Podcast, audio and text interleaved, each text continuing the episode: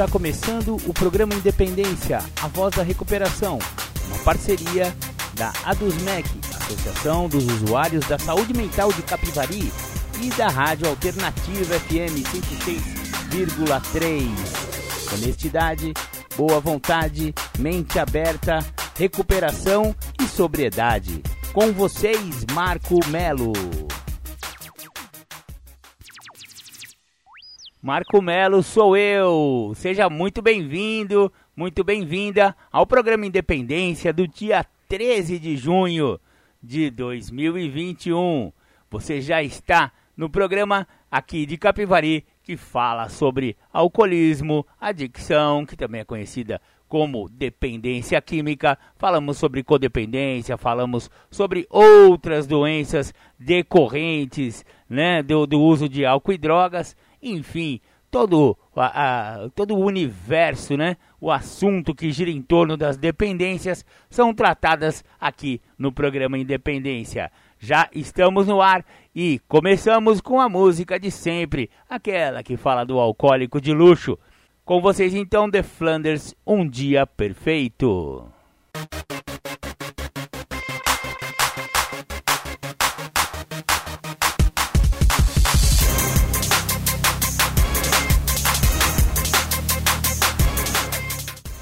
voltamos a apresentar programa Independência, a voz da recuperação.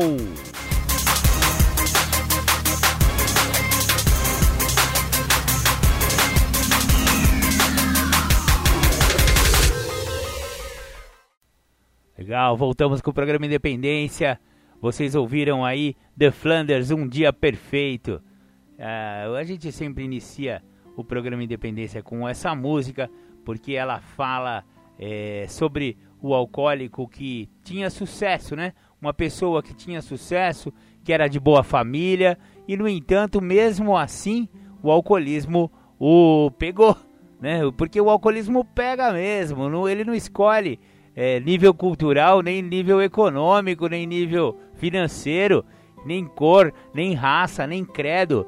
O alcoolismo é homogêneo em toda a sociedade de 10 a 15% da população sofrem do alcoolismo. Por que sofre do alcoolismo? Porque experimentaram o primeiro gole em alguma fase da sua vida. Alguns experimentam logo cedo, na infância, como aconteceu comigo. Outros experimentam mais tarde. Eu conheço um caso de uma pessoa que foi tomar o primeiro gole apenas aos 30 anos, quando estava indo se casar o pai dele viu que ele estava muito nervoso e falou: Pô, você, eu sei que você não bebe, mas tome um copinho de cachaça só para você acalmar seus nervos. Para que que aquele pai foi falar aquilo? A partir daquele dia, ele deu o primeiro gole e o alcoolismo já está dentro da pessoa, né? O alcoolismo é uma doença que provavelmente é de nascença. A pessoa já tem a predisposição. Pode ser genética, pode ser cultural, pode ser. Não sei o que, que é. é a, a a, a, literatura médica aí também não tem muita certeza exatamente, mas é, entende-se que é um, um, problema global e que a pessoa já tem a predisposição, né? E aí esse cara com 30 anos de idade tomou o primeiro gole, para que ele não precisava nem ter casado, porque ele acabou com o casamento, acabou com a vida dele, né? E se tornou realmente aqueles alcoólatras de, de, de sarjeta, né? De dormir na rua e etc e tal. Então é muito perigoso esse tal desse primeiro gole a gente nunca sabe se você tem, né? Se a pessoa tem ou não a doença. Agora eu vou disponibilizar para vocês um livro que eu já falei sobre ele aqui. É do selo Independa. Muito bacana o livro. Ele chama-se Do Fundo do Poço à Recuperação. É da Laura Maffei. A Laura Maffei é graduada em Pedagogia pela UERJ, pós-graduada em Psicologia Multifocal e consultora em Dependência Química com ampla experiência no tratamento e prevenção. Então ela ela, ela escreveu esse livro, né? Ela é escritora também, é artista plástica, né?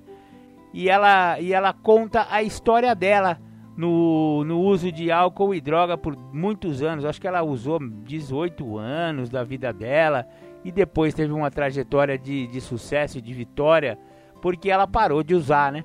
Ela parou de beber. E ela começou é, muito cedo na vida, ela começou a usar droga e a beber. Então eu vou contar para vocês um pouco da história da Laura Maffei através do livro Do Fundo do Poço à Recuperação. O primeiro capítulo do livro chama-se A Criança. Criada como a maioria das filhas de mulheres da classe média no Rio de Janeiro, tive uma infância repleta de paparicos, carinhos, que hoje começo a descobrir que podem ser demonstrados de diversas maneiras, e atividades. Sempre uma excelente aluna no colégio, fiz de tudo nas horas vagas. Inglês, balé, sapateado, pintura a óleo, taquigrafia, teatro, piano, bordado, natação, atletismo. Sempre acompanhada de uma mãe dedicada que abria mão de sua própria vida para estar ao meu lado. Curiosamente, todos estes cursos, esportes e atividades tiveram uma característica em comum: nunca foram concluídos. Mas a vida passava numa velocidade tamanha e as descobertas eram tantas que se tornou irrelevante essa, essa semelhança. Sobrinha única de uma tia rica em uma família que se resumia em mãe, pai, tia, irmão por parte da mãe e cunhada. Comecei em um determinado momento, que não sei bem qual, a criar uma realidade que julgava ser a melhor para mim. Só que esta realidade não era a verdadeira. A confusão de valores se estabeleceu em minha cabeça e comecei a rejeitar a mim mesma. Não queria ser filha da minha mãe. Hoje me orgulha dizer, era uma mulher simples, doméstica, honestíssima e, sobretudo, corajosa. Queria ser filha da minha tia rica. Sabe aquela história de ter muitos presentes, brinquedos, empregados, morar de frente para o mar? Que engano! Mas assim fui crescendo, alimentando defeitos como a soberba, a inveja, a ganância, a revolta e outros tantos que acho que ainda nem descobri. Compulsiva por natureza, a primeira compulsão que tive foi pela comida. Assim, foi fácil me tornar uma adolescente gordinha. Mais uma razão eu criei para não me aceitar. E fui crescendo. A partir daí, a idade aumentava e o excesso de peso também. Ah, como não citar os defeitos? Eles cresciam numa velocidade ainda maior. A compulsividade se revelou em outros aspectos. Um deles até trazia resultados benéficos se considerássemos os malefícios de toda a compulsão. Os estudos. É realmente incrível como estacionei o meu amadurecimento emocional. Passei todo o tempo em que me droguei, seja com drogas lícitas ou não, mergulhadas numa ilusão que insisti em criar para não me sentir tão rejeitada. Quando falo em 18 anos de drogadição, as pessoas devem se perguntar: mas como aos 28 anos de idade, 18 anos de drogadição, como? A resposta só encontrei depois de abstêmia e vou colocar logo a seguir. Quando eu tinha meus 10 anos, fui morar em Petrópolis, estado do Rio de Janeiro. Passava as férias na casa do meu irmão e minha cunhada no Rio. E num determinado momento, que não me lembro bem qual foi, uma vizinha me disse que havia descoberto que benzina, se cheirada, provocava alguma sensação diferente.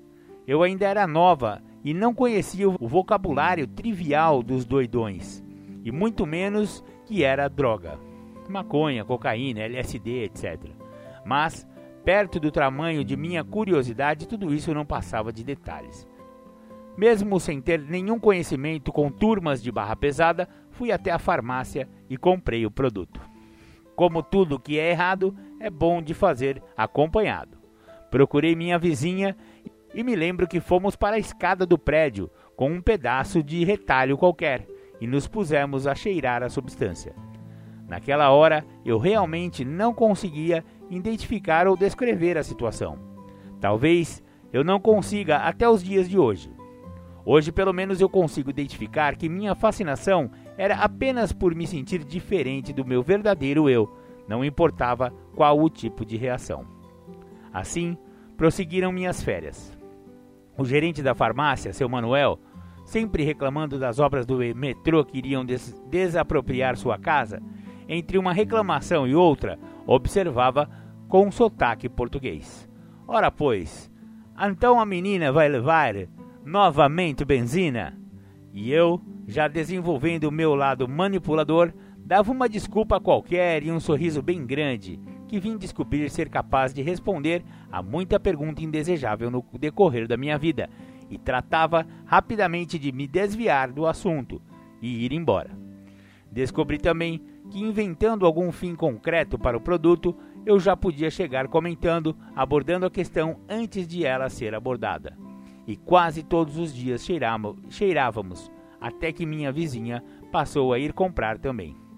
Já não tínhamos mais trabalho de ir ao corredor e vigiar o elevador e ficar entre um andar e outro na escada. Cheirávamos no banheiro, até que as férias terminaram e eu voltei à minha rotina em Petrópolis.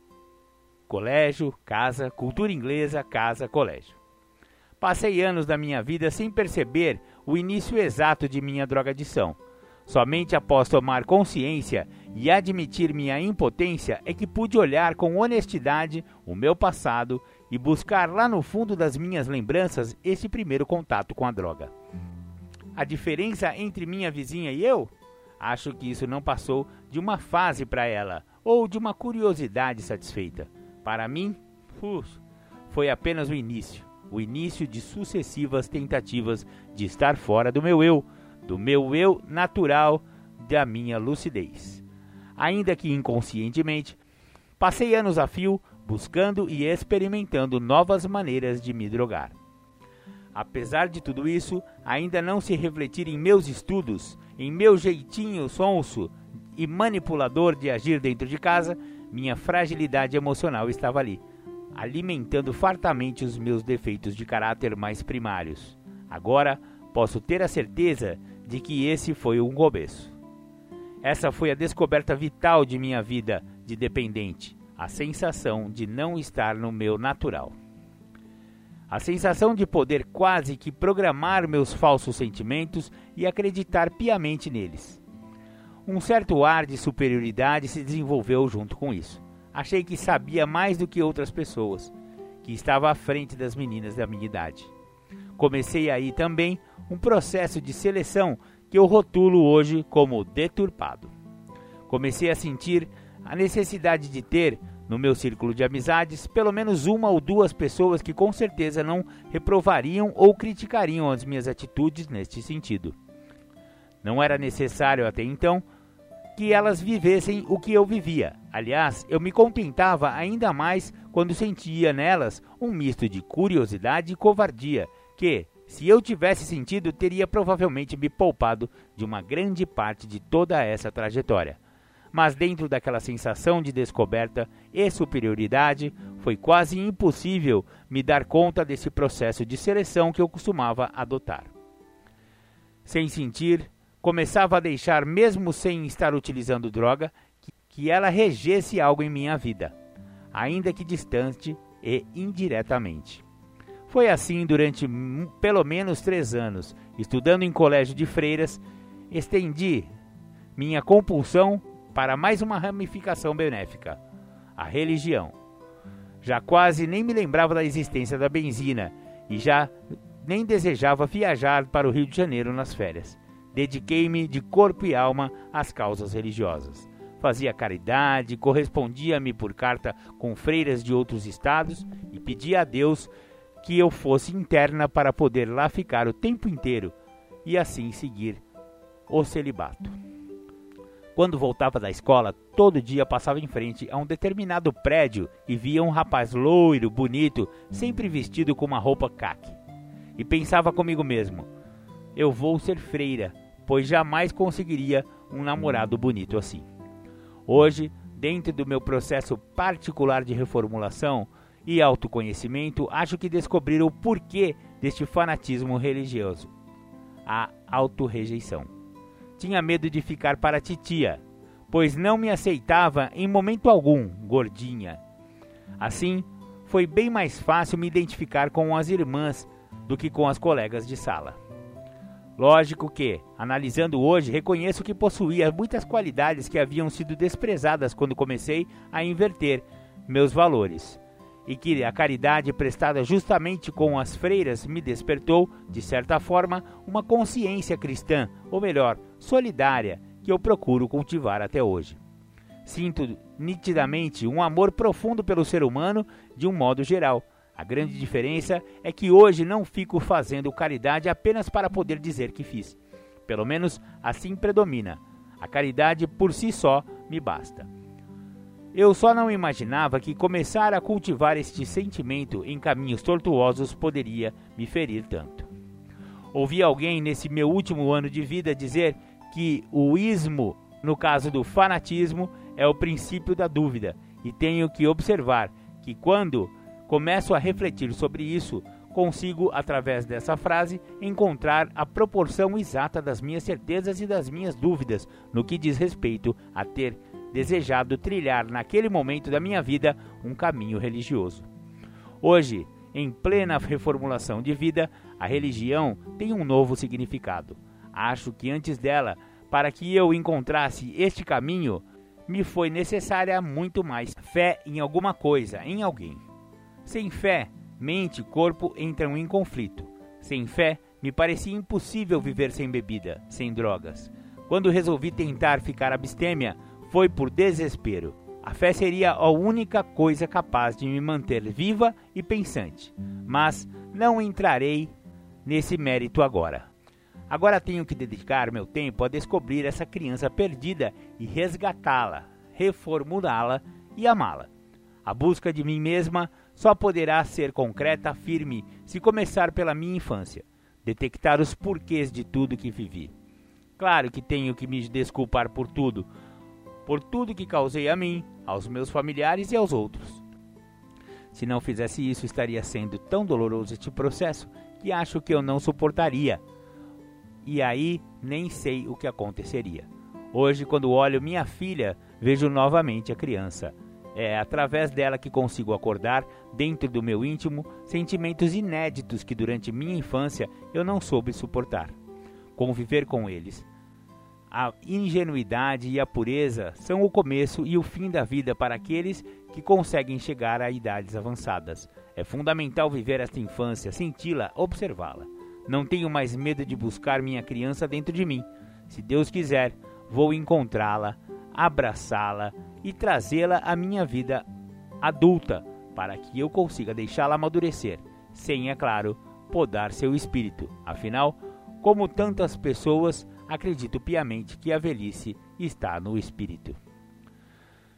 Muito bacana, esse foi o primeiro capítulo do livro Do Fundo do Poço à Recuperação da Laura Maffei. Essa foi a fase infância que ela conta que começou a usar drogas através da benzina. Engraçado porque muitos, muitas pessoas começam é, a ter contato com essa, com essa doença, né, que vai se instalar depois, chamada adicção, né, ou dependência química, é, usando inalantes, é. Os inalantes são acessíveis, geralmente tem em casa, né? Quem não tem ali um, uma latinha de cola para colar, né, o para colar um sapato, para colar as coisas, né? Ou então uma lata de benzina, né, para fazer limpeza e tem muitos outros inalantes, thinner, né?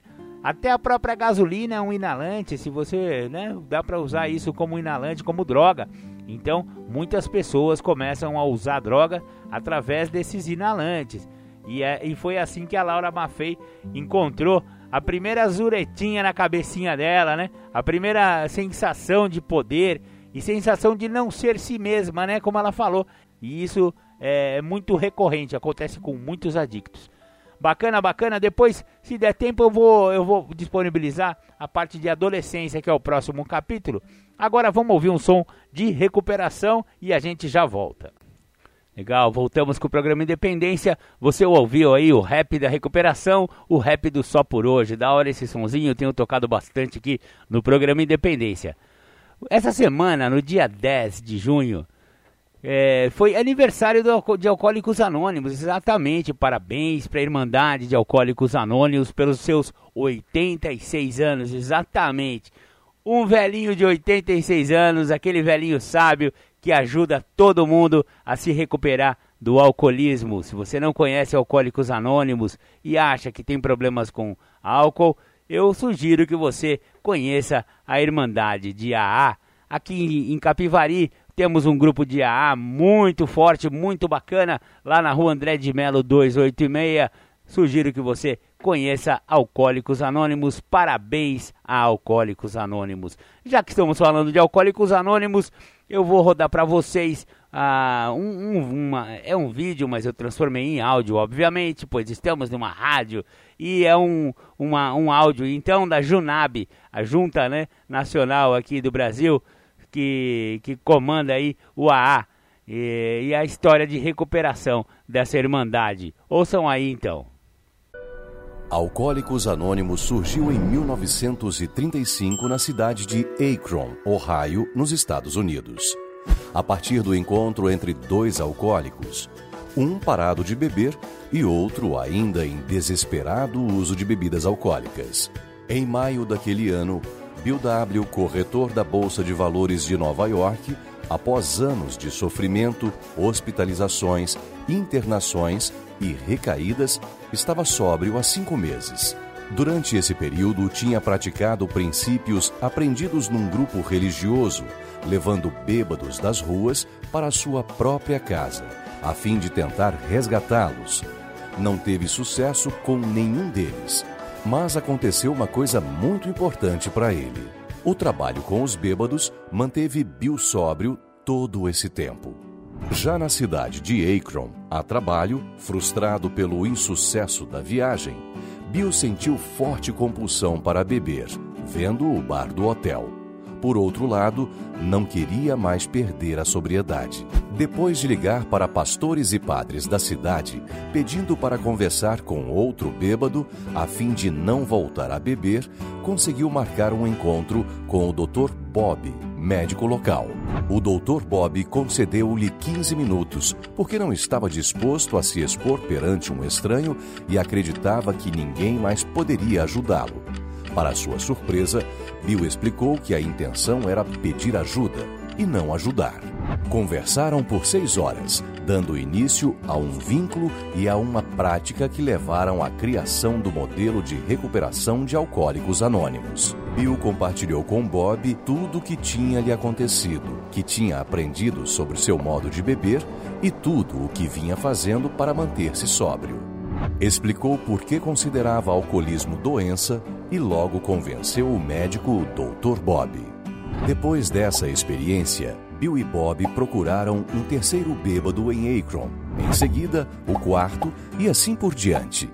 Em 1937, já havia cerca de 100 alcoólicos sóbrios em dois grupos nas duas cidades, os quais assumiram a empreitada de sistematizar seu método num livro que permitisse alcançar bebedores problema em quaisquer regiões e com quaisquer características. Assim, em 1939, foi lançado o livro Alcoólicos Anônimos. A partir daí, nossa obra se expandiu. Atualmente, a A está presente em 186 países, contando com aproximadamente 120 mil grupos no mundo. O livro Alcoólicos Anônimos já vendeu mais de 35 milhões de exemplares, tendo sido traduzido para mais de 60 idiomas e dialetos. No Brasil, estamos presentes desde 1947, contando hoje com aproximadamente 5 mil grupos e 11 mil reuniões semanais em todas as regiões do país. Já estou há bem algumas 24 horas sóbrio, graças a essa sala de ar Alcoólicos Anônimos é uma irmandade de homens e mulheres que compartilham entre si suas experiências, forças e esperanças, a fim de resolverem seu problema comum e ajudar outros a se recuperarem do alcoolismo. O único requisito para ser membro é o desejo de parar de beber. Para ser membro de AA, não há taxas ou mensalidades. Somos autossuficientes graças às nossas próprias contribuições. A AA não está ligada a nenhuma seita ou religião, a nenhum movimento político, nenhuma organização ou instituição. Não deseja entrar em qualquer controvérsia não apoia nem combate quaisquer causas. Não se dedica a pesquisas sobre alcoolismo, tratamento médico ou psiquiátrico, assistência social ou material, mas tendo adotado uma política de cooperação sem afiliação com outras organizações dedicadas ao problema do alcoolismo. Nosso propósito primordial é mantermos-nos sóbrios e ajudar outros alcoólicos a alcançar a sobriedade. Em nossa experiência pessoal e coletiva, o beber descontrolado funciona como uma doença física, mental e espiritual progressiva e incurável, que pode levar à morte prematura ou à loucura quando não é detida. Alcoólicos Anônimos contam com a cooperação de milhares de não alcoólicos que chamamos de amigos de AA na medicina, justiça, comunicação, assistência social, educação, empresas e outras áreas utilizam sua credibilidade profissional para direcionar possíveis alcoólicos aos grupos de AA.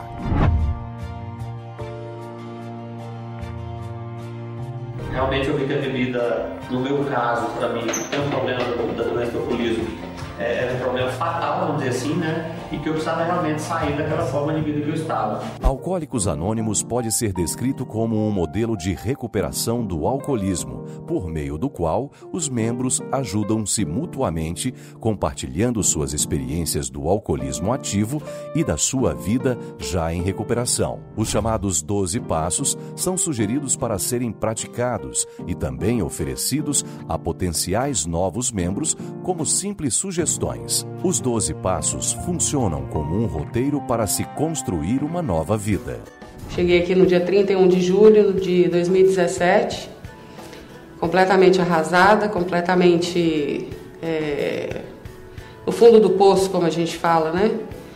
Eu sou mulher, é, eu sou mãe, eu sou avó, né? É, porque eu parei de beber, porque senão não era nada disso. E antes eu não era nada disso, né? Para ser membro de AA, basta o desejo de parar de beber. Toda e qualquer pessoa é bem-vinda, não importa a situação social, idade, religião, orientação sexual ou qualquer outra condição. O membro de AA se fortalece compartilhando suas experiências com qualquer pessoa interessada. Não divulgamos nossos nomes completos nem rostos nos meios de comunicação. Não identificamos outros membros de AA a quem não é da Irmandade para encorajar quem quiser ser membro, protegendo seu anonimato. Se você tem problema com a bebida, fique conosco. Se apenas conhece quem tem o problema, leve adiante essas informações. Alcoólicos Anônimos agradece e fica sempre à sua disposição.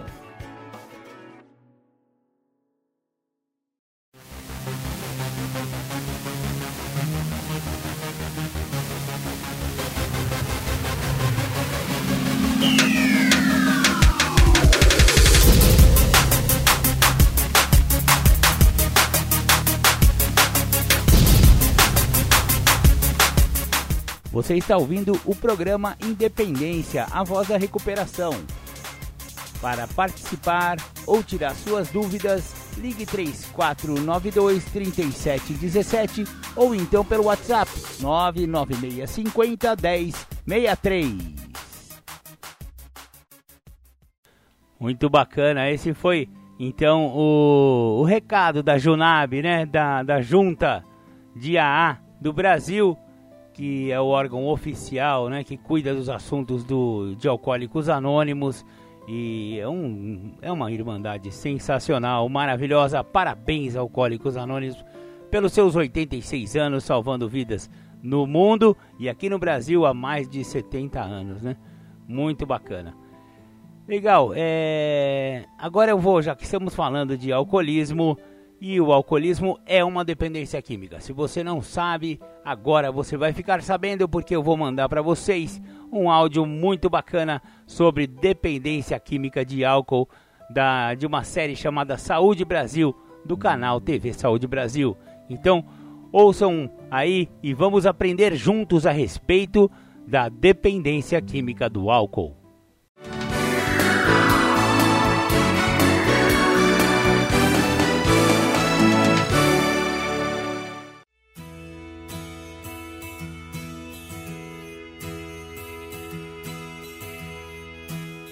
O consumo de álcool está presente na história da humanidade. Mas nos últimos tempos, o consumo abusivo de bebidas alcoólicas tornou-se um sério problema de saúde. Portanto, iremos abordar a dependência química relacionada ao álcool, o alcoolismo, conhecendo suas principais consequências à saúde e à sociedade. Dependência química é uma síndrome que envolve diversas modificações no, naquela pessoa que faz uso de alguma substância que dá essa dependência. Inicialmente era chamada dependência é, psicológica e depois dependência física. A dependência química, então, é um conjunto de sintomas e sinais que deixam o indivíduo totalmente à mercê da droga que ele faz uso. Seja uma droga legal, como por exemplo álcool, tabaco, seja uma droga ilegal, como maconha cocaína, anfetaminas, heroína e especialmente crack.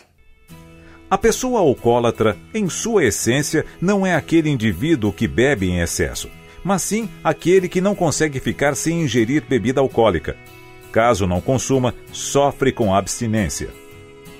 Uso abusivo de álcool é definido como consumo de quatro ou mais doses de bebida alcoólica, se mulher, ou cinco ou mais doses, se homem, de bebida alcoólica em uma mesma ocasião nos últimos 30 dias. O alcoolismo é um problema mundial. Segundo dados da OMS, globalmente estima-se que 43% da população são bebedores atuais. Consumiram nos últimos 12 meses. A média de consumo per capita mundial foi de 6,4 litros de álcool puro. As bebidas destiladas correspondem ao tipo de bebida mais consumido no mundo, 44,8%, seguido da cerveja, 34,3%, e do vinho, 11,7%. O Brasil está entre os quatro países que mais consomem álcool no mundo.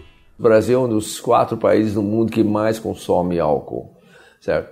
E é um engraçado que esse consumo de álcool é, é aproximadamente a média de uh, aproximadamente uns 10 litros por pessoa na população brasileira. Obviamente, não são todos brasileiros que bebem. Então, isso é importante para despedir um pouco a informação é, que todo, todo mundo bebe um pouquinho no Brasil. Não é verdade. Metade da população não bebe, né? Você tem a outra metade que bebe pouco, efetivamente, e mais ou menos uns 20% que consome 80% de todo o álcool que é produzido no Brasil. O alcoolismo é considerado doença e um sério problema de saúde pública pela Organização Mundial da Saúde, a OMS. Estima-se que mais de 3 milhões de mortes por ano resultam do uso nocivo do álcool. É um problema de saúde pública porque uma pessoa que bebe demais, ele representa um risco para si, em termos de doenças que ele corre, eh, do fígado, do coração, do cérebro. É um problema de saúde pública porque ele leva à violência na sociedade, então ele tem mais violência contra a mulher, contra os outros, por exemplo, tiros, etc. E é um problema de saúde pública porque as pessoas costumam dirigir ou, usar maquinaria pesada sob efeito do álcool sendo uma das principais causas de acidentes rodoviários, não só no Brasil, como no mundo inteiro. O alcoolismo é uma doença presente em toda a sociedade, mas existem algumas pessoas que podem ser consideradas grupos de risco. É, sem sombra de dúvida, existe grupo de risco em relação ao uso crônico de álcool ou ao alcoolismo. Né? É, existe um grupo de risco que hoje nós conseguimos identificar com maior clareza, que são as pessoas que têm parentes, especialmente pais ou mães, já com dependência do álcool. Essas pessoas, elas não vão ter na sua herança genética o alcoolismo, mas elas vão ter provavelmente mais enzimas que metabolizam o, álcool com maior facilidade. Além do histórico familiar, algumas situações também podem ser consideradas fatores psicológicos de risco para o alcoolismo. Abuso infantil, problemas conjugais, problemas financeiros ou desemprego, baixo nível educacional. Também o alcoolismo pode estar relacionado com algumas comorbidades, como alguns transtornos de ansiedade e depressão. E um alerta: um grupo de risco que está merecendo cada vez mais atenção são os adolescentes, principalmente as meninas que começam cada vez mais cedo a consumir álcool. As meninas fazem o primeiro quadro de embriaguez por volta dos 13 anos de idade, 14 anos de idade, mais cedo do que os meninos hoje em dia. Isso é muito preocupante do ponto de vista da saúde pública, né? Outro fator que contribui para o aumento do consumo e abuso do álcool é a oferta fácil de bebidas em nosso meio. Então, o principal fator de risco de beber no Brasil, de meu modo de ver, é uma, uma, uma cultura facilitadora do consumo de álcool. É, outra forma de falar isso é que no Brasil, você não tem controles sociais em relação ao álcool. Vamos esclarecer agora o que é a tolerância alcoólica, que varia de pessoa a pessoa. Essa é uma questão muito interessante, né? porque se todos têm a mesma tolerância. Primeiro, existe uma diferença de tolerância entre os sexos e idade. Então, vamos pegar um homem. Em geral, o homem aguenta uma quantidade de, de álcool que não leve ele a perder os sentidos. A mulher, em geral, é mais sensível. A mulher tolera dois terços do que um homem tolera. Ou seja, se o homem consegue manter-se assim bem firme com três doses de whisky, a mulher só aguenta dois. Em geral. E a criança, adolescente com menos de 17 anos, 18 anos, 17, 18 anos, aguenta metade do que um homem consegue tomar. Aguentar, etc. E atenção a uma explicação sobre se existe uma dose segura para se beber.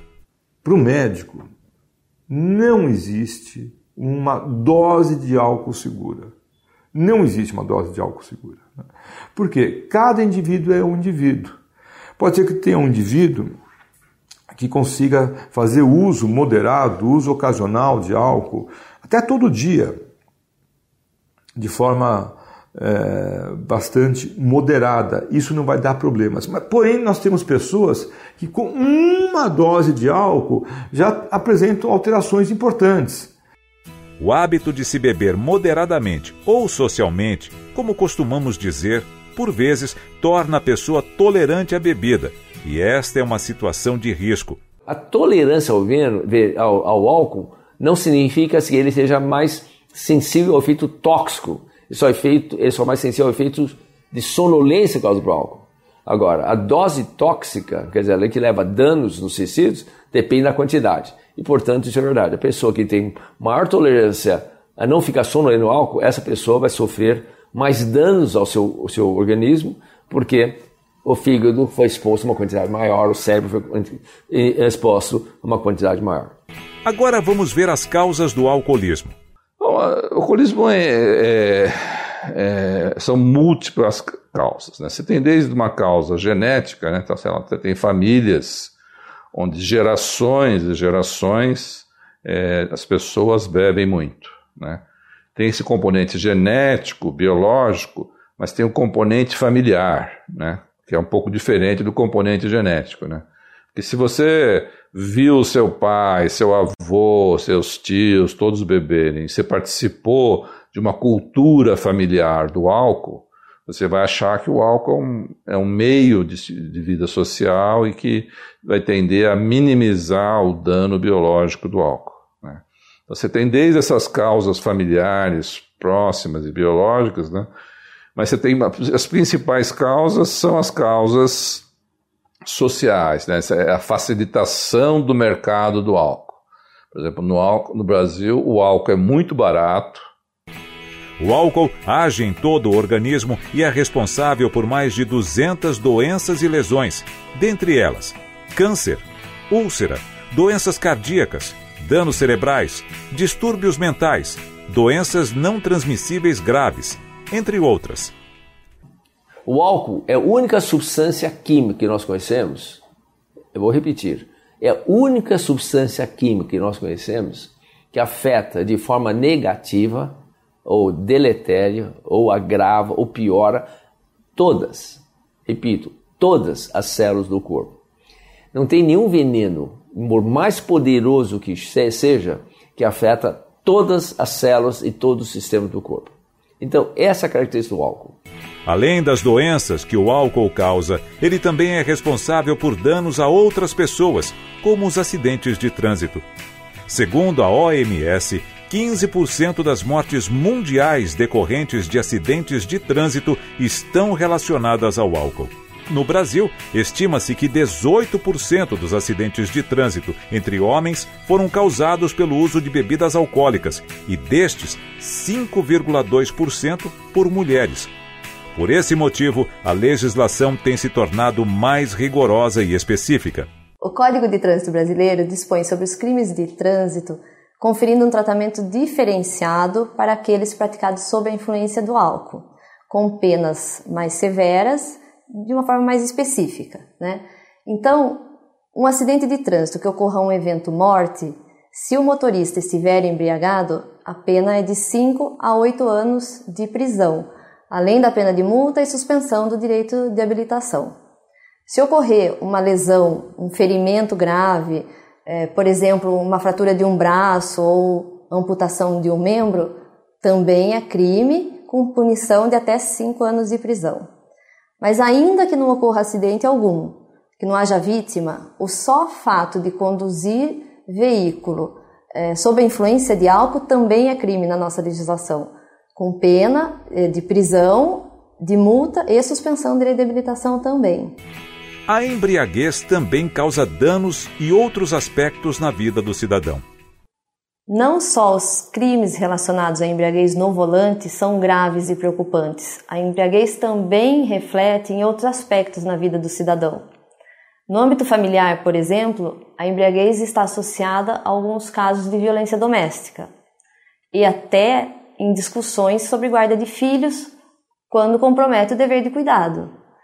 No âmbito da relação de trabalho, também a lei trabalhista autoriza a demissão por justa causa em caso de embriaguez habitual em serviço. Então é importante que o cidadão tenha consciência das consequências jurídicas relacionadas ao álcool. Uma outra situação que ocorre no alcoolismo e embriaguez são os blackouts. Vamos entender o que são.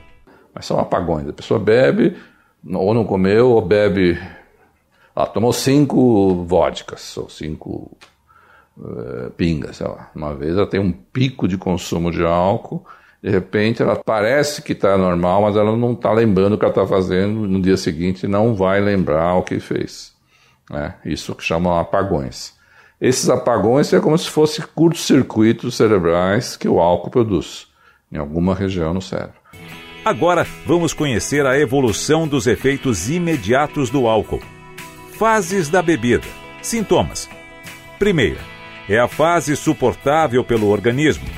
Euforia, sensação de liberdade, extroversão, leve falta de coordenação motora e reflexos mais lentos. Segunda, é o início da embriaguez. Sonolência, lentidão, falta de coordenação motora mais acentuada, reflexos ainda mais lentos, oscilações de humor, fala arrastada. Terceira, a intoxicação começa a se manifestar. Mal-estar, náuseas, vômitos e dor de cabeça, perda de compreensão, comprometimento motor grave, possível perda de consciência e apagões de memória. Quarta, intoxicação temporária, grave depressão do sistema nervoso central, inconsciência, comprometimento da função da bexiga, alteração da frequência cardíaca. Quinta, Aqui, a concentração de álcool no sangue é maior que 0,5%. Inconsciência, risco de morte. O diagnóstico do alcoolismo é clínico, ou seja, através de uma consulta com um médico. É, em, em psiquiatria, né, o diagnóstico psiquiátrico, de uma maneira geral, E o diagnóstico de dependência, quer seja do álcool ou de outras drogas, ele tem muito a ver da análise do comportamento. Às vezes, também o médico necessita de informações dos familiares que podem contribuir para o diagnóstico do alcoolismo.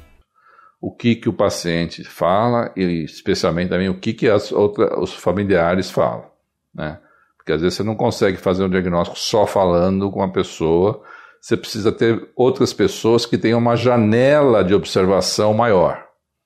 Porque às vezes você sentar na frente de uma pessoa por 45 minutos, uma hora, a pessoa pode passar uma visão rósea de si mesma, e quando na realidade quem convive né, e tem uma janela de observação maior vai contar outra história. Uma das características mais importantes do alcoolismo é a negação de sua existência por parte do usuário. Então, essa negação, com essa certa arrogância, que fala que para de beber quando, quando quiser, acabam dando um quadro de difícil abordagem inicial. É o médico ou familiar que precisa falar com essa pessoa e falar: peço desculpas, mas o senhor tem um diagnóstico de independência do álcool, o senhor precisa de um tratamento em relação a isso. Sabendo que vai ser difícil e sabendo que a negação faz parte do quadro clínico. Vale ressaltar alguns sinais e sintomas do alcoolismo que sirvam de alerta para a procura de ajuda especializada. Compulsão uma necessidade forte ou desejo incontrolável de beber. Dificuldade de controlar o consumo, não conseguir parar de beber depois de ter começado. Sintomas de abstinência física, como náusea, suor, tremores e ansiedade quando se para de beber. Tolerância, necessidade de doses maiores de álcool para atingir o mesmo efeito obtido com doses anteriormente inferiores ou efeito cada vez menor com uma mesma dose da substância. Comportamento: ter mais brigas com os familiares ou amigos. Um outro sinal do alcoolismo é a síndrome de abstinência, que é quando a pessoa interrompe o consumo de álcool e pode causar tremores nos lábios e extremidades, mãos e pés, náuseas e vômitos, suor excessivo, convulsões, ansiedade, distúrbios de percepção, irritação, podendo evoluir para convulsões e estados de confusão mental, com falta de orientação no tempo e no espaço e alucinações. Não existe cura para o alcoolismo, segundo a OMS, Organização Mundial da Saúde, mas sim controle. O alcoolismo não tem cura. O que o alcoolismo tem é o seguinte: quem tem dependência do álcool vai parar de beber e vai viver muitíssimo bem a vida toda dele ou dela. E vai estar tá vivendo bem, alegre, feliz, vida sexual, vida com os amigos, com os filhos, ganha dinheiro, se diverte, dá risada, mas não pode ter o álcool. Então ele vai ter uma qualidade de vida excepcional, boa, melhor, ou vai viver como todo mundo vive, com as mesmas angústias, as mesmas, as mesmas dificuldades que as outras pessoas têm, mas sem ter o, o álcool mais. Né? O tratamento do alcoolismo é individual e depende da avaliação de cada paciente. As principais abordagens no tratamento do alcoolismo são farmacológico, medicamentos que ajudam na desintoxicação e na diminuição da compulsão de voltar a beber. Psicológico. O tratamento psicológico auxilia na conscientização dos efeitos nocivos do álcool e na compreensão de sentimentos e comportamentos associados à manutenção da dependência, assim como nos transtornos associados. Terapias Tratamentos com grupos de mútua ajuda que contribuem para a troca de experiências e o enfrentamento da doença. Faz parte também do tratamento do alcoolismo lidar com as recaídas. A recaída, ela faz parte da doença, né? não, não da recuperação em si. Né? E a recaída, ela é um problema porque ela acontece porque o alcoólico muitas vezes adquire um excesso de confiança. Eu, é um problema, é incurável. Queira que um dia, né, ache-se uma solução permanente, mas não é, né? E a recaída, ela é um problema muito grande para a família do alcoólico. Por quê?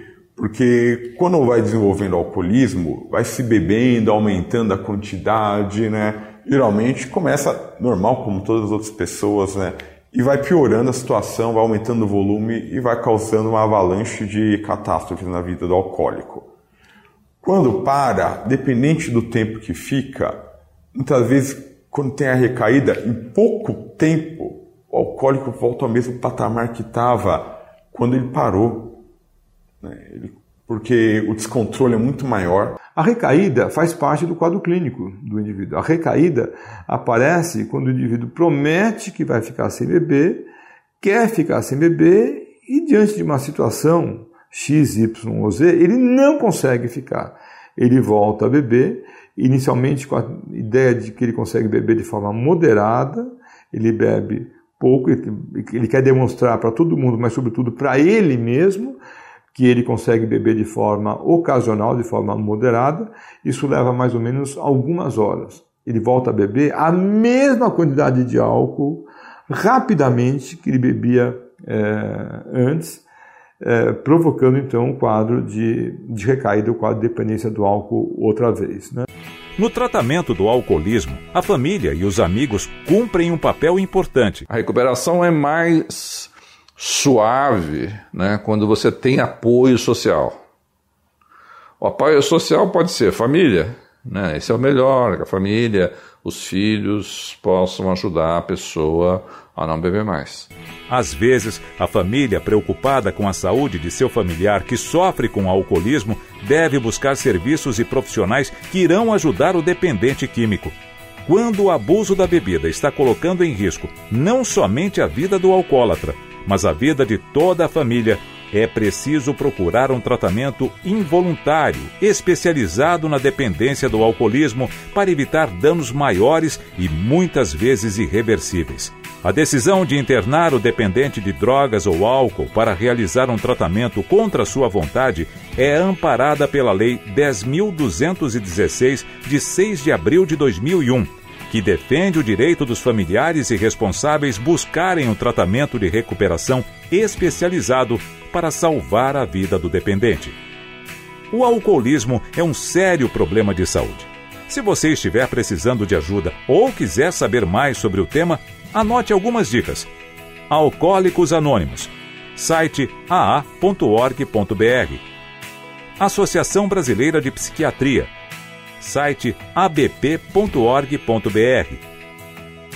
HC, Hospital das Clínicas da Faculdade de Medicina da Universidade de São Paulo, através do sistema CROSS, site cross.saude.sp.gov.br.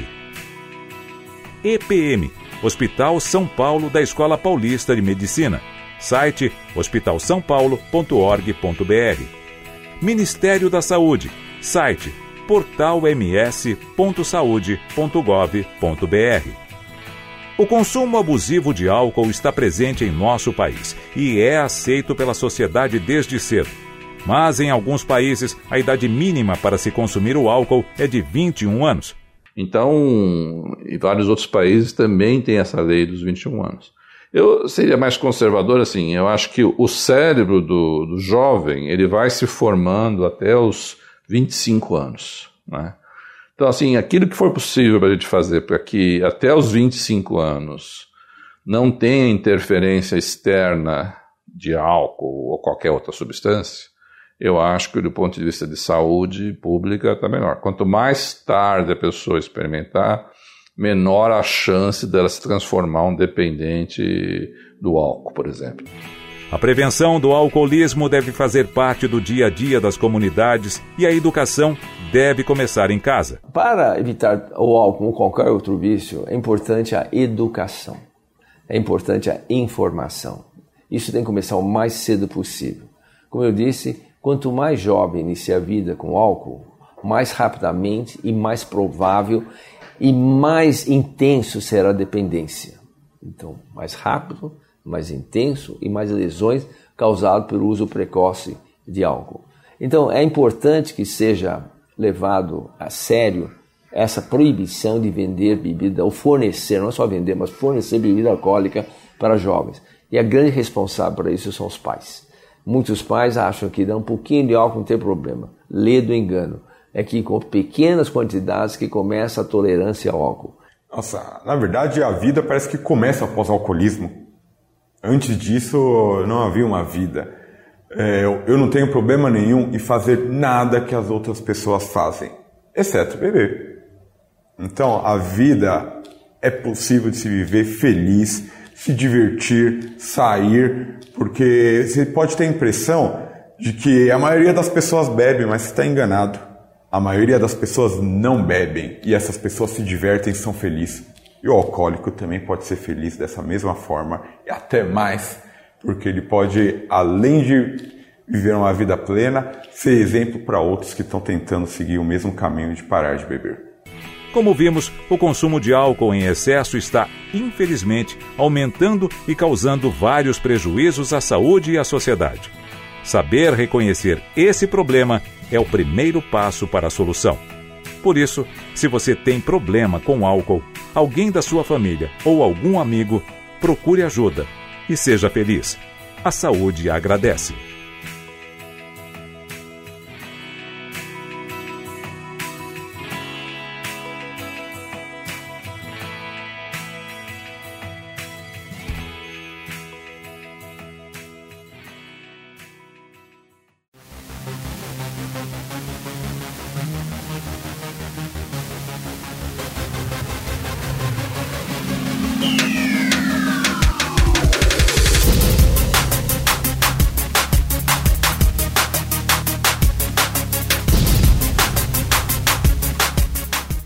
Está ouvindo o programa Independência, a voz da recuperação. Para participar ou tirar suas dúvidas, ligue 3492 3717 ou então pelo WhatsApp 99650 1063. Legal, voltamos com o programa Independência, a voz da recuperação. Muito obrigado por você estar aqui com a gente. Antes aí dos intervalos, antes dos nossos apoios culturais, ouvimos é, uma, uma verdadeira aula sobre dependência química de álcool da série Saúde Brasil do canal TV Saúde Brasil. Muito obrigado ao canal. Quem quiser pode seguir os caras lá no, no, no, YouTube que vale a pena, viu? Muito da hora o canal dos caras. Muita coisa elucidativa, muita coisa educativa. Bacana, bacana. Agora vamos para a nossa primeira temática do dia do companheiro Júlio César Butti. Exatamente, o Julião vai falar sobre recaída. Bom, agradecer primeiro o convite, falar de recaída. Eu acho que é um tema extremamente importante para pessoas que têm problema com o uso de álcool e de droga. Eu acredito muito na teoria de que a recaída ela não acontece por acaso. A recaída ela é um fator de ordem programada. A pessoa programa através da própria maneira de pensar como que ela vai fazer para ter problema. E ela não entende que essa programação que ela faz é de ordem nociva para ela.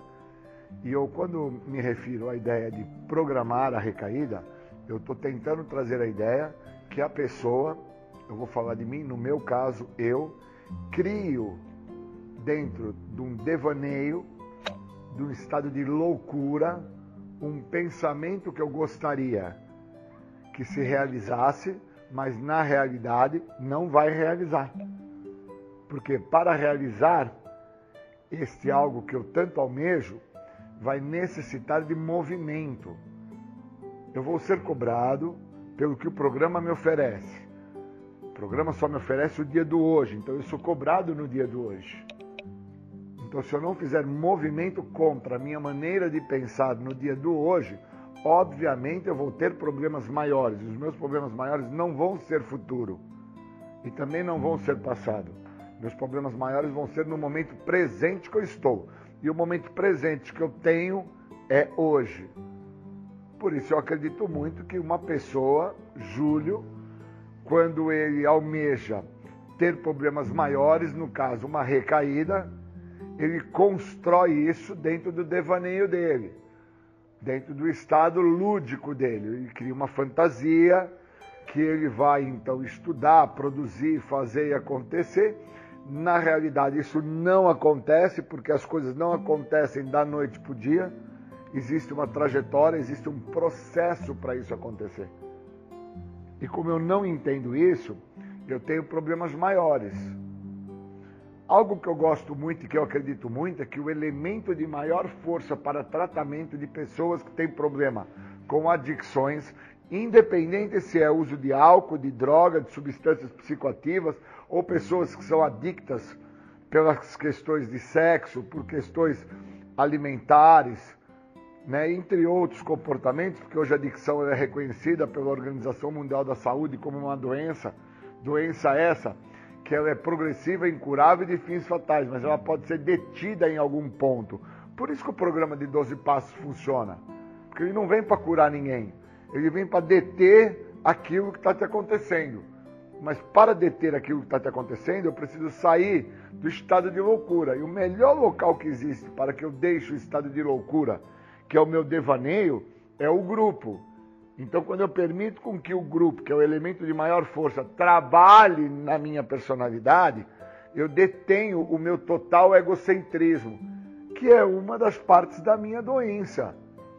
A exacerbação do ególatra que mora dentro de mim, que não me deixa ver o que é que eu estou construindo dentro de uma loucura, dentro de um devaneio que vai me levar ao uso de álcool e de droga. E eu não sou levado ao uso de álcool e de droga porque alguém colocou um comprimido dentro do Guaraná e me deu numa festa.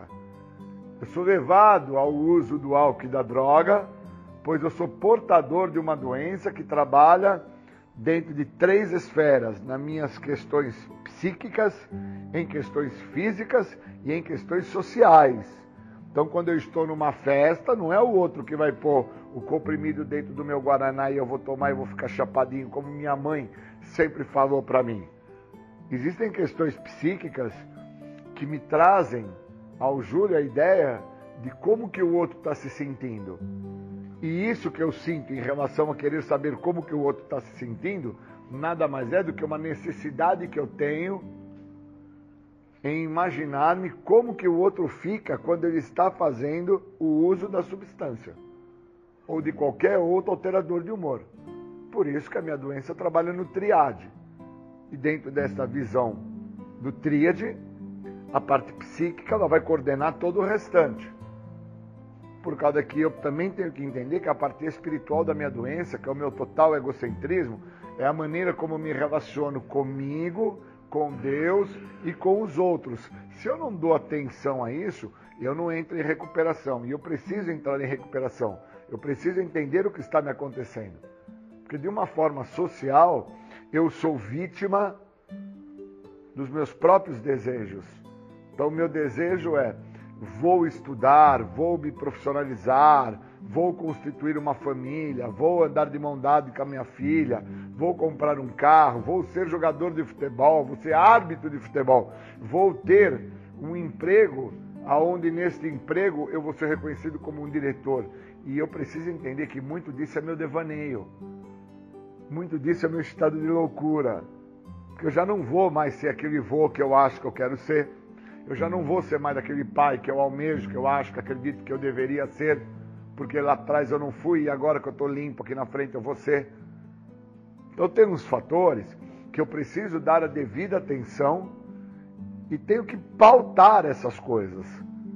Por isso que eu acredito muito que a recaída é um processo e que eu, Júlio, eu construo na minha trajetória como que eu vou fazer para ter problemas. Porque se eu não tenho mais problema no meu passado, não tenho como ter problema no meu futuro, no dia do hoje, que é o que o programa me dá, como que eu vou fazer para ter problemas hoje? Uma das formas mais práticas que eu vejo por ser adicto, ser portador da doença e ter o um entendimento que o elemento de maior força é o grupo, e se eu permitir com que o grupo venha a fazer parte da minha história, o grupo vai deter este meu estado de loucura, uma das formas que eu acredito claramente, piedosamente, que me faz hoje, no dia de hoje, vir a ter problemas é não permitir com que o grupo, com que o grupo trabalhe na minha vida. Se eu não deixar com que o grupo me detenha, se eu não deixar com que o grupo me pare, eu estou comprometido. Por isso eu venho tendo alguns benefícios em respeito ao grupo, que são benefícios imensuráveis, de amplitude imensurável, de tamanho invejável. Porque eu permito com que o grupo me olhe, o grupo me veja, o grupo me mostre e nisso eu me modifico. Agora, se eu fico na cama, se eu fico dentro do estado de loucura, se eu fico dentro do estado dos delírios que eu crio, estando lúcido, delírios, porque é só um estado de delírio. Não tem outro nome para dar para uma pessoa que não foi pai, não foi avô, não foi tio, não foi irmão, não foi filho, e agora que parou de usar droga, ele quer ser pai, irmão, tio, avô, filho, profissional, estudante, técnico, professor. Porque não tem droga? Eu preciso entender que a doença da adicção ela veio muito antes na minha vida do que o uso de droga. Tanto ela veio antes na minha vida que quando eu era pequeno, o meu pai me levava no parquinho, eu já tinha 8 anos de idade, eu ainda não tinha feito uso de nenhuma substância, porque eu vim fazer o uso da minha primeira substância, eu tinha 11 anos de idade. Com 8 anos de idade, meu pai me levava num parquinho e ele me girava no parquinho. Ou ele me colocava na roda gigantezinha que tinha, ou ele me pegava pelos braços e ficava me virando, virando, virando, virando. E quando meu pai me largava, eu olhava para o meu pai, estava tudo rodando, a minha mente estava girando, estava tudo confuso.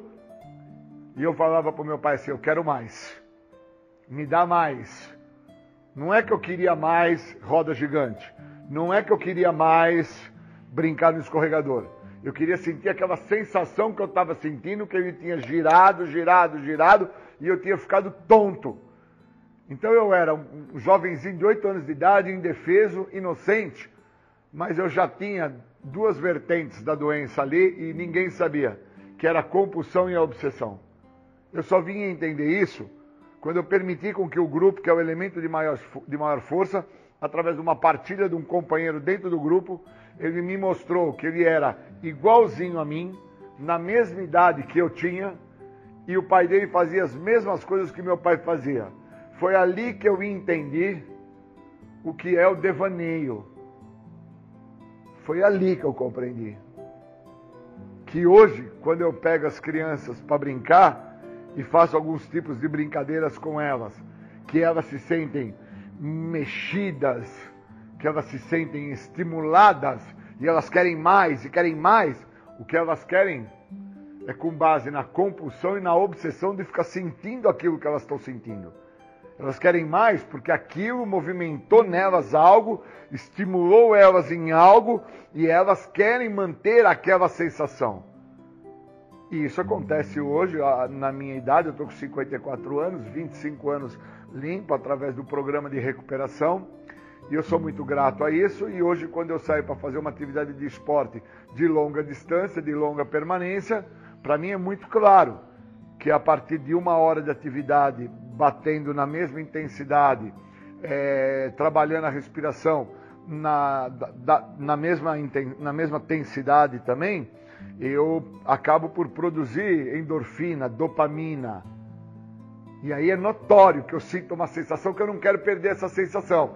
Então, às vezes, eu estou esbaforido, estou exausto, mas eu estou correndo, correndo, correndo, porque aquela sensação que eu produzi de dopamina, de endorfina, ela é idêntica, se não for igual, como eu escuto também através do elemento de maior força, que é o grupo, quando as pessoas no grupo falam que quando eles vão transar, eles transam e têm um orgasmo com a pessoa. Depois que eles ejaculam, eles não querem nem olhar para a pessoa que está do lado. Por que, que não quer nem olhar para a pessoa? Porque a sensação do ejacular ela é 95% idêntica à sensação que qualquer tipo de substância psicoativa proporciona para a pessoa que faz o uso da droga. Então, a mesma coisa acontece comigo quando eu estou na corrida. A produção de dopamina, de endorfina, aquilo me motiva a tal ponto que eu fico na mesma conduta, igual, paralelamente idêntico, quando eu estava lá tomando picada, fumando crack, cheirando pó e bebendo pinga. Então eu preciso ter essa sacada para entender como é que eu construo a trajetória para ter problema no dia do hoje. Porque eu tenho que entender o que é recaída. Eu não posso ficar acreditando que recaída ela se dá somente porque eu peguei a substância psicoativa e pus na boca. Eu preciso entender qual é o movimento, qual é a trajetória, qual o caminho que eu faço como opção para chegar ao ponto de pegar a substância e fazer o uso. Se eu não fizer isso, eu estou comprometido no momento presente que eu estou.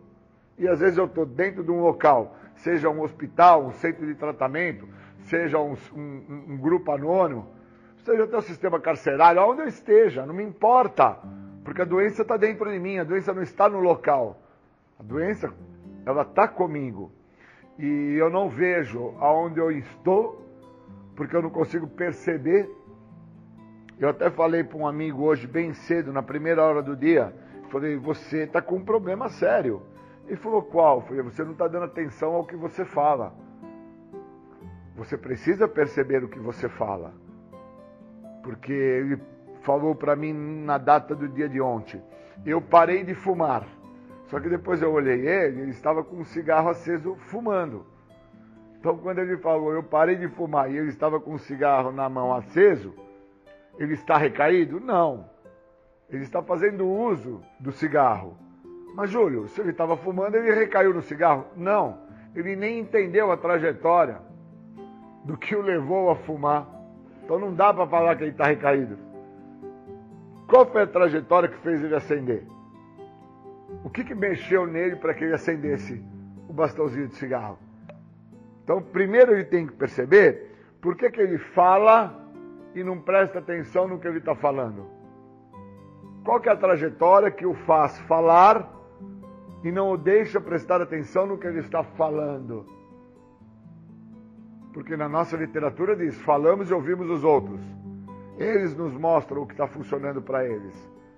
E aí eu mostrei para esse meu amigo. Falei, você não presta atenção no que você fala. Como você não presta atenção no que você fala, você não está percebendo o que você está fazendo. Aí ele parou, ficou em silêncio. Eu acredito que ele deva ter ali feito uma reflexão e entendido que ele não recaiu no cigarro.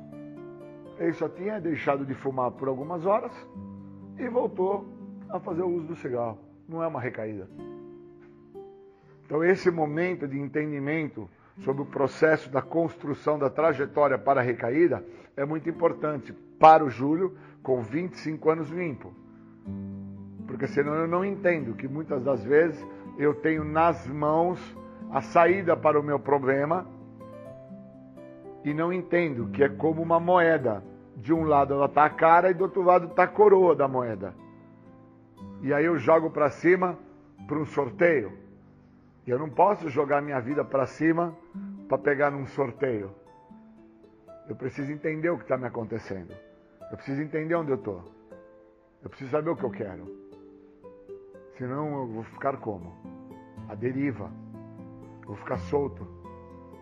Vou ficar sem entender o que eu estou falando. E eu não posso ficar dentro de um devaneio, de um estado de loucura, num estado de, de maluquice, que agora você pai, você tio, você avô, você profissional, você técnico, você professor, para faculdade. E aí eu não consigo, pois eu almejo, mas eu me realizo é no fracasso. Eu torço pelo sucesso, mas eu bato palmas para o fracasso. Eu preciso ter esse entendimento. Senão eu não entendo o que está acontecendo na minha trajetória. E não entendo aonde que eu me encontro. E o que é que me falta.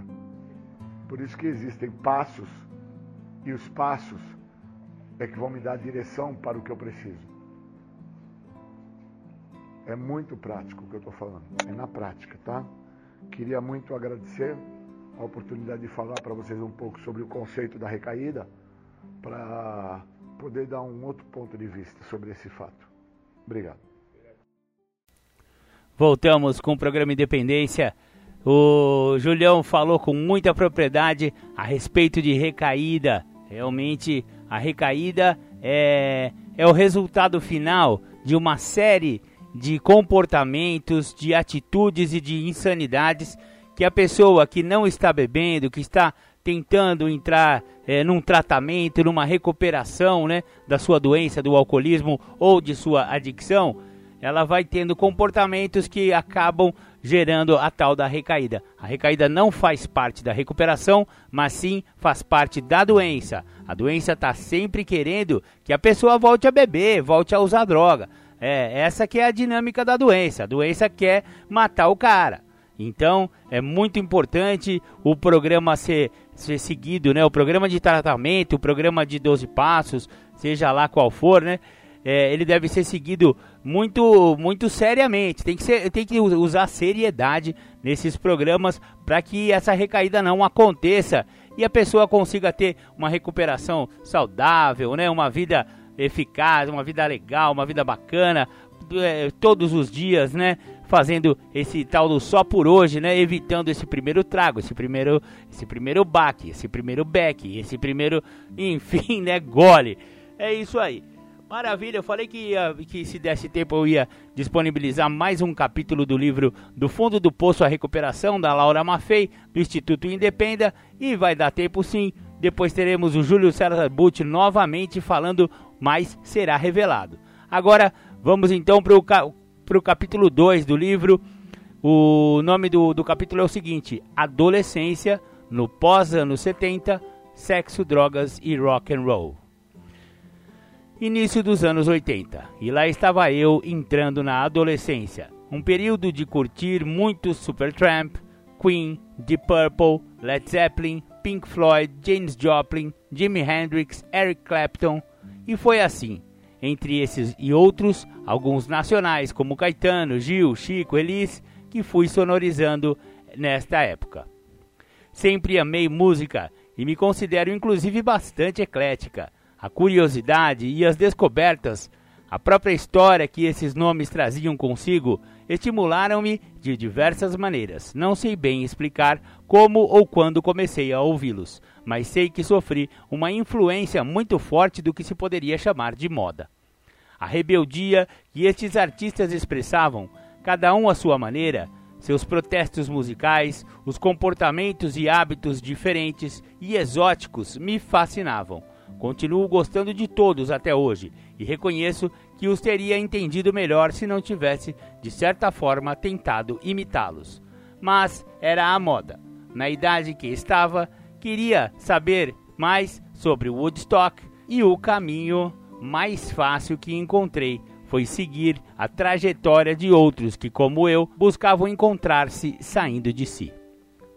Sou obrigado a reconhecer que adolescente é sinônimo de aborrecente. Fico feliz porque consigo enxergar também a aborrecente que fui. Ouvi recentemente uma pergunta em uma reportagem sobre drogas que me fez refletir muito sobre esses meus ídolos. O mundo tem artistas e personalidades que se destacam. Se temos exemplos dessas, dessas pessoas que utilizam ou utilizavam drogas compulsivamente e que estão bem ou acabaram bem, vivo, produzindo lembro-me que ao ouvir estas palavras fiquei me perguntando por Janis, Elis, Jimmy, Raul, Elvis e outros tantos talentosíssimos que poderiam estar aí, como outros artistas que produzem até o fim da vida, enriquecendo cada vez mais a arte e a cultura humanas. Com tudo isso, eu agradeço por estar podendo ver agora. Afinal, eu poderia não ter acordado, não ter me tocado, não ter sido salva. E aí, provavelmente, eu não poderia estar neste momento escrevendo e relatando isto para vocês. Exatamente como muitos desses ídolos que foram sem compor, escrever, tocar ou cantar tanta coisa boa e produtiva que poderíamos ver, ler e ouvir. A minha adolescência foi passando rapidamente, perdi a virgindade aos 15 anos e acho que essa foi uma experiência da qual não me arrependo. Foi ótima. Eu continuava compulsiva. Recordo-me que minha tia me deu um dinheiro para dar uma festinha em casa no meu aniversário de 15 anos. Nada chique nem esbanjador, mas o suficiente para não passar em branco. Deu-me o dinheiro, uma semana antes, e no decorrer da semana, ao invés de eu ir comparando os preços e comprando as coisas, o que eu fiz? Comecei jogando as fichinhas no fliperama e acabei estourando dinheiro tudo em jogo, bebida, maconha e zoeira. A minha capacidade em adotar reações que justificassem meus comportamentos era incrível. Gastar o dinheiro não foi uma decisão. Se tivesse sido assim, menos mal. Ao contrário, à medida que ele foi sendo gasto, eu ia me manipulando e autoconvencendo paulatinamente de que, cada detalhe de programação da festa já não era importante, até chegar a me convencer de que não queria comemorar meu aniversário. Óbvio que não era um comportamento natural, mas demorei muito a perceber e enganava-me muito bem. Fui me acostumando com isso. Para ser honesta, até hoje vivo me policiando, pois agora que já identifico esse defeito, essa tendência, ficou mais fácil perceber quando ela está para acontecer. Aos 15 anos também saí de casa, gentilmente convidada a me retirar pela minha mãe. Pela atitude dela, já deve ser possível supor como andava minha vida, a total perda de controle, objetivos e valores que com ocorreu comigo. Seria hipocrisia falar que compreendi e aceitei prontamente essa situação. Tentei insistentemente ligar para casa, pedi para outras pessoas que ligassem, mas minha mãe estava irredutível. Passei alguns dias dormindo num bar de péssima frequência, cuja caixa era filha do dono. Só que o bar fechava altas horas da madrugada e abria de manhã. Eu acabava por desmaiar, já meio alta, às 5 horas da manhã para acordar às 9. Passado alguns dias, resolvi ir, ir para Teresópolis tentar a vida lá. Como tudo era difícil no mundo. Que surpresa descobrir que não era fácil andar por aí com uma mochila na mão, mendigando um lugar para tomar banho, algo para comer. É porque, a essa altura do campeonato, a última coisa que as mães das minhas amigas gostariam era me ter por perto. Por algum tempo, achei que era a última das pessoas, que era a maior sofredora do mundo. Mas o tempo foi me concedendo, mesmo em meio à turbulenta vida que levava, um pouco de consciência em relação a esta atitude de minha mãe. Fazendo este balanço, pude constatar que foi uma atitude desesperada de quem já não sabia mais o que fazer. E analisando ainda mais profundamente, tenho que ser grata por isso. Foi aí que, junto com outros dois adolescentes, Tânia e Fábio, fui ao Rio de Janeiro numa ensolarada tarde de sábado. Tânia tinha 17 anos e Fábio, como eu, 15. A primeira tinha saído de casa por razões que não me lembro, e o segundo porque o pai não queria lhe dar uma moto. Achei que, mesmo passando 100 anos, eu não vou esquecer deste dia. Depois de uma luta para pedir e juntar dinheiro, pagamos o ônibus para o Rio. A passagem dos coletivos lá custava 60 centavos e nós tínhamos exatamente R$ 2,10. Após uma pequena assembleia na rodoviária Novo Rio, decidimos ir para o centro da cidade. Isso porque a menina passava as férias em Santa Teresa e nós poderíamos viajar nos estribos do bonde sem pagar a passagem. Assim fizemos. Mas como não descrever a cena daqueles três adolescentes sentados na Cinelândia, vendo todo tipo de gente passando, provocando um misto de medo e despertando o espírito aventureiro que todo adolescente tem. Carregávamos nas mochilas nossos sonhos, decepções, revoltas, mágoas, medos e nos orgulhávamos dessa bagagem. A sensação de que sabíamos tudo foi sufocada pelo temor, apreensão e dúvida que nos rodeavam, e lentamente iam desaparecendo. Foi com esse sentimento que caminhamos apreensivos até a estação do bonde da rua Senador Dantas. Eu continuava a ligar para casa sem sucesso. Ao chegar em Santa Teresa, saltamos no Largo das Neves e ali já comecei a me sentir mais confiante. Muitas pessoas bebiam, conversavam e grande parte delas tinha características que me eram muito familiares, eram dependentes químicas. Cheguei à minha tribo, foi essa a sensação. Estou livre, posso ir e vir a hora que quiser.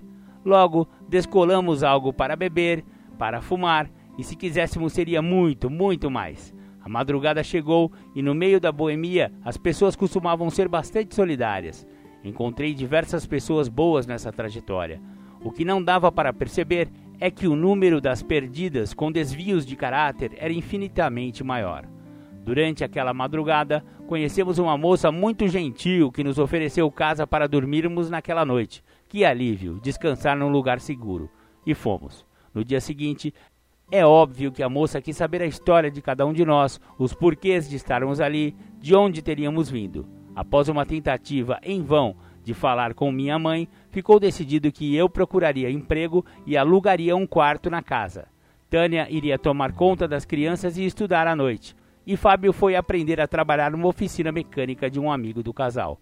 Foi difícil conseguir um emprego sem carteira de trabalho, dependendo da autorização dos pais para tirá-la.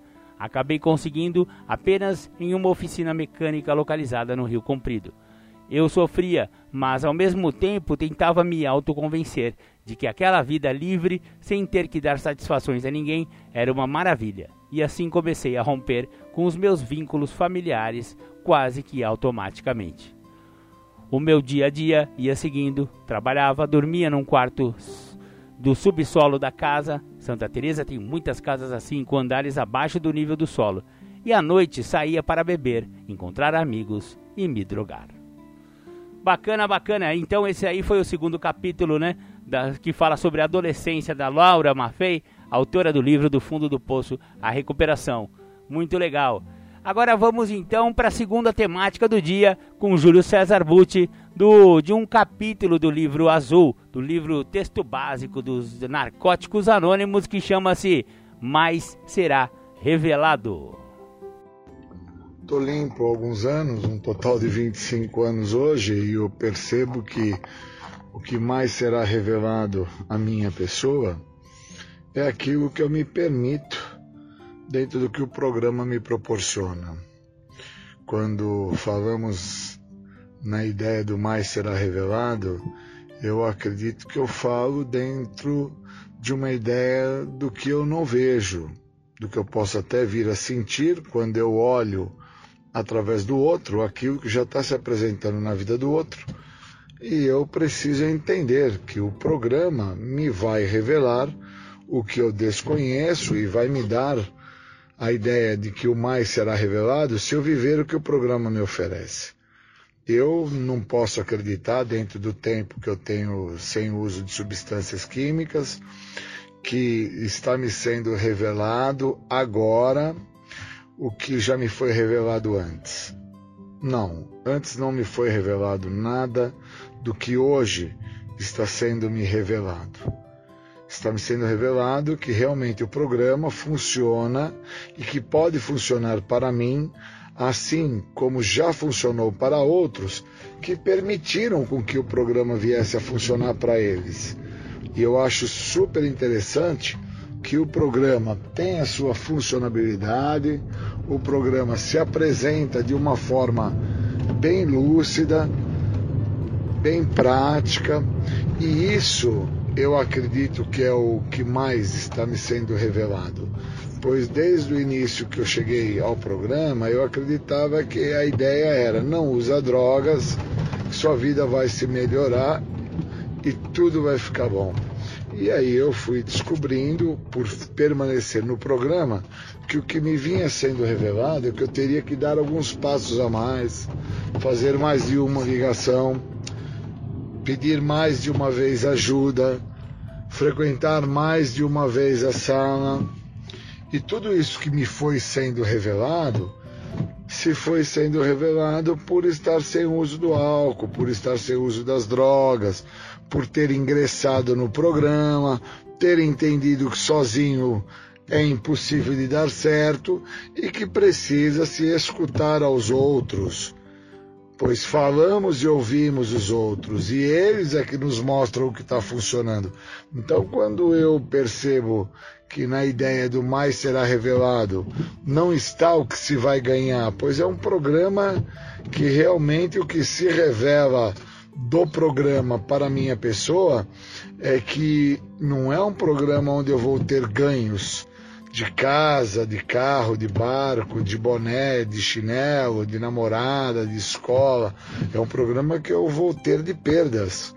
Eu vou perder a minha maneira de agir, eu vou perder a minha maneira de me mostrar ao outro, vou perder a minha maneira que me comprometeu e que me trouxe ao programa, onde está me sendo revelado a importância do programa em todas as áreas da minha vida.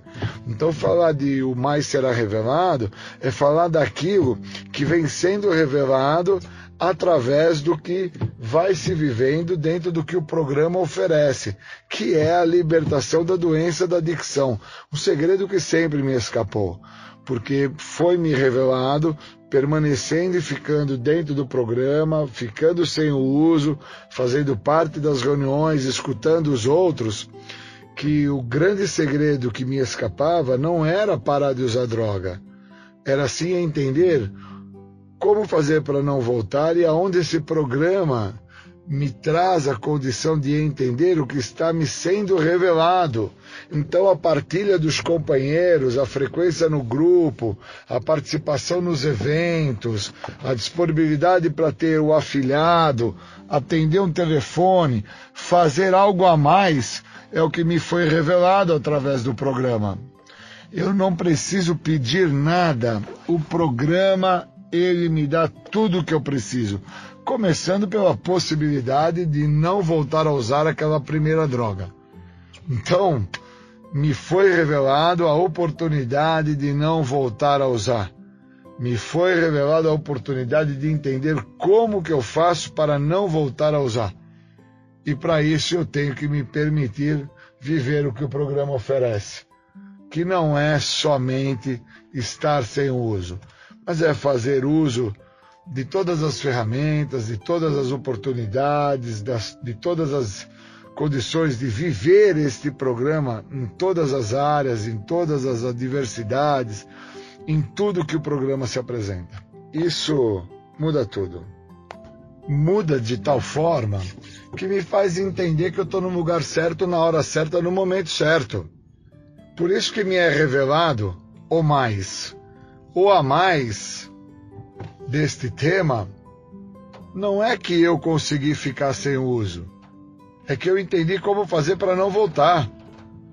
Pois eu fiquei sem uso desde a primeira vez que eu tive contato com o programa, quando eu entrei porta dentro, levantei a mão e ali me comprometi com os passos, com os princípios, com os conceitos, me comprometi com a frequência na reunião, me comprometi a entender aonde que esse programa iria me beneficiar. Então, o a mais desse programa se encontra agora, com o tempo que eu tenho aí sem o uso, entendendo que tempo limpo não é patente e dando margem para buscar entender a cada dia, a cada reunião, a cada oportunidade, o que mais vai ser revelado por isso vale muito a pena viver o que o programa oferece. Não somente a ideia de ficar sem o químico, mas sim entender como que eu faço para não voltar a usar químico. Por isso que o mais será revelado. Preciso voltar amanhã, preciso me permitir a escutar e seguir o sugerido. Obrigado, bons momentos, valeu.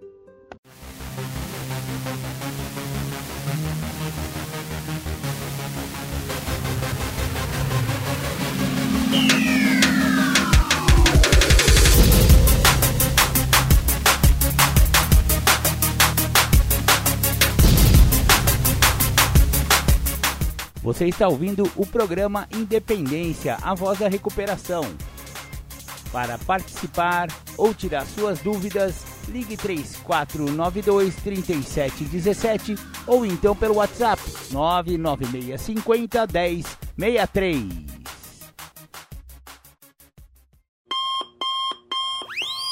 Então vamos fazer um giro pelas Irmandades de Recuperação aqui da cidade de Capivari e de Rafar. Narcóticos Anônimos, reuniões em Capivari e Rafar. Capivari, Grupo Nova Vida, segundas e quartas-feiras, das 19 às 20 horas. Rafar, Grupo Liberdade, terças e sextas-feiras, das 19 às 20 horas, é o novo horário do NA. O NA, Narcóticos Anônimos de Rafar, fica na rua Soares Hungria, 164, no anexo da Igreja Nossa Senhora de Lourdes e o NA Narcóticos Anônimos de Capivari, na rua André de Melo 286.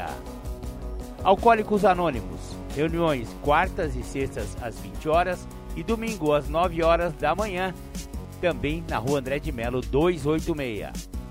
Naranon e Alanon estão com reuniões suspensas durante a pandemia. Para mais informações de reuniões virtuais, Consulte os sites www.naranon.org.br e www.al-anon.org.br. Neuróticos Anônimos. Reuniões às terças-feiras, às 20 horas, lá na rua André de Melo 286. Conheça as Irmandades Anônimas de Capivari.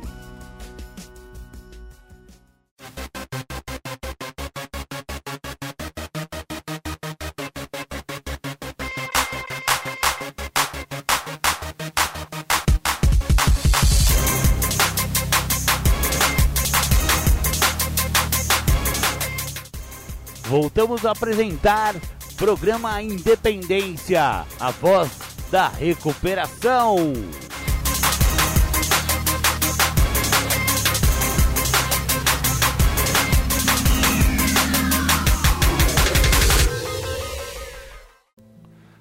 Maravilha! Voltamos aqui com o programa Independência, a voz da recuperação e já estamos chegando ao final do nosso programa. Isso mesmo.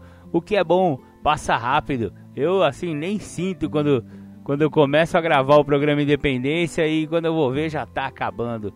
Mas hoje homenageamos bastante a Irmandade de Alcoólicos Anônimos. Deixamos o programa Independência, né? Deixa o seu grande abraço, o seu beijo no coração dessa Irmandade que salva vidas há tantos anos, né? 86 anos salvando vidas. O, o Alcoólicos Anônimos está em 186 países, né? O livro de os, as literaturas de, de Alcoólicos Anônimos foi, foi traduzida para diversos, né, milhares de idiomas. É uma, é uma irmandade assim, é, é, chamada de Irmandade Mãe, porque a partir dela começaram várias outras irmandades, vários outros programas de 12 passos, né? Narcóticos Anônimos, Neuróticos Anônimos, os programas familiares, Naranon, Alanon e outras, né? outras irmandades também que combatem e têm tratamentos para outras é, outros tipos de doença, né? Comedores compulsivos anônimos, tem DASA, né? Dependentes de amor e sexo, mulheres que amam demais, enfim, olha só como essa mensagem de 12 passos entrou e, e se espalhou, né? E, e hoje é, milhares de pessoas são milhões, vamos falar a verdade, milhões de pessoas são são agraciadas, aquinhoadas com esse programa de 12 passos. Então é, é, um orgulho muito grande poder conhecer, né, um pouco dessa dessa energia positiva e de cura, né, que Alcoólicos Anônimos tem. E como eles mesmos dizem, não é cura, e sim a gente estaciona a, be a, a bebida, né, estaciona a doença. É, a doença é incurável, mas ela pode ser detida através deste programa maravilhoso de Alcoólicos Anônimos e também Narcóticos Anônimos. Parabéns para a AA, parabéns a, a todos aí, os companheiros e companheiras que fazem parte dessa, dessa maravilhosa irmandade, né? O programa Independência deixa aí um grande abraço, um grande beijo para todo mundo. Bacana, bacana. O alcoolismo não é fácil, mas ele pode ser, é, ele pode ser combatido, né? A doença do alcoolismo ela pode ser estacionada, né? Então é muito importante que as pessoas que estão nos ouvindo e que começam, né, a partir da, da, das coisas que ouvem aí no programa Independência, eu acho isso muito importante. A pessoa está é, tá buscando informações, está começando a se autoanalisar, está olhando para dentro de si e está percebendo que, olha, eu acho que esses gordelos aí, alguma coisa certa eles devem estar tá falando. Porque muitas das coisas que se fala aqui no programa Independência eu já fiz, ou eu, eu sinto assim parecido, eu tenho essa identificação, né? Com essas coisas e tal. Então, companheirinho, companheirinha, amigo e amiga que estiver ouvindo o programa Independência, põe a mão na consciência, é, no mínimo, deixe a mente bem aberta. Mentes, paraquedas e guarda-chuvas só funcionam quando elas estão abertas. Então, a gente sugere que a mente fique bem aberta para essas informações, porque não é um desvio moral. Se você tiver problema com álcool ou droga, você não é um sem vergonha, você não é um safado, vagabundo, ladrão, mentiroso. Não. Você pode estar movido por uma doença, porque o alcoolismo e a adicção, né, a dependência química é considerado uma doença, tanto que os médicos podem afastar a pessoa que está trabalhando. Por exemplo, você tem um emprego fixo, é carteira assinada. Se você tiver problema com o alcoolismo e o médico do trabalho constatar isso, ele afasta você por alcoolismo. CID-10, S10. É, é, é o código do afastamento. Ou seja, é uma doença. Todos sabemos que é uma doença. Então, você não tem um desvio moral, você não tem um desvio de caráter, você está doente. E as pessoas que estão doentes precisam ser tratadas. É uma doença tratável o alcoolismo. E o tratamento mais eficaz, claro que aqui o programa Independência fala bastante também sobre os tratamentos médicos, a, a medicina, a psiquiatria também tem ambulatórios e, e, e, métodos de tratamento, mas inclusive eles também recomendam que concomitantemente ao tratamento médico, ao tratamento psicoterápico ou ao tratamento psiquiátrico, também os grupos de ajuda mútua ajudam muito nesse tratamento. Então, médicos, psiquiatras, psicólogos recomendam enormemente que o paciente deles também frequente as reuniões de AA, de NA e assim por diante. Então é muito importante que a pessoa aqui começa a perceber em si mesmo, através desse programa que vos fala agora, que olha, eu acho que Marcão tem um pouco de razão, porque ele postou uma coisa aqui, ele, ele leu um negócio aqui pra gente, e eu me identifiquei com aquilo, aquilo, nossa, sabe quando fica aquela pulguinha atrás da orelha? Se a pulguinha já está atrás da sua orelha, é possível que você possa ser um desses que sofrem dessa doença do alcoolismo ou da adicção, né? Da dependência química. E não é vergonha nenhuma pedir ajuda, pelo contrário. Vergonha é ficar sofrendo sozinho, né? E deixar com que uma doença que vai te levar no fundo de um poço, que pode ser fatal, então é melhor que essa mensagem salve você antes de você perder a sua família, você perder o amor dos seus filhos ou dos seus pais. O dos seus pais é mais difícil de perder o amor, mas você perde a confiança. Se você ainda é adolescente ou você ainda é jovem e mora com os pais, é, eu te garanto que eles são muito preocupados com, com, com toda essa situação. E se você já é casado, se você já tem filhos e está bebendo demais ou está usando droga, olha, antes que você perca tudo isso, como muitos já perderam, né?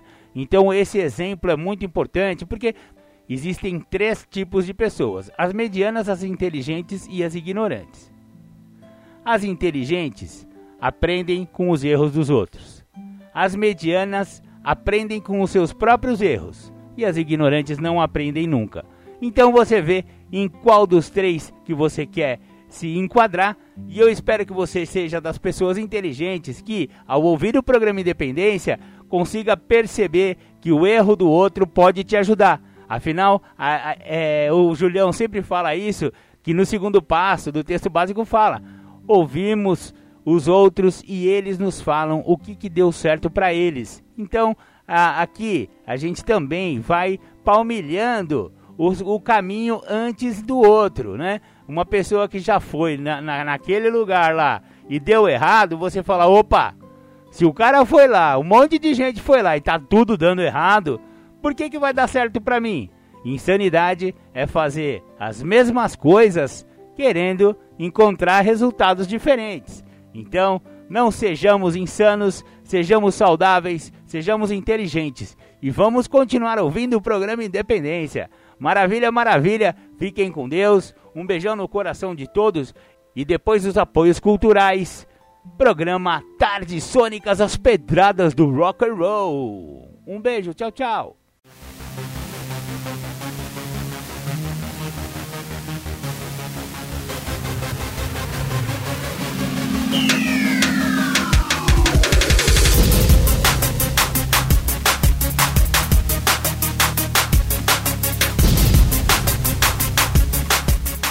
Você ouviu o programa Independência, a voz da recuperação, uma parceria da ADUSMEC, Associação dos Usuários da Saúde Mental de Capivari e da Rádio Alternativa 106,3. Até domingo que vem, com mais informações a respeito de dependência química e alcoolismo. Obrigado, até mais!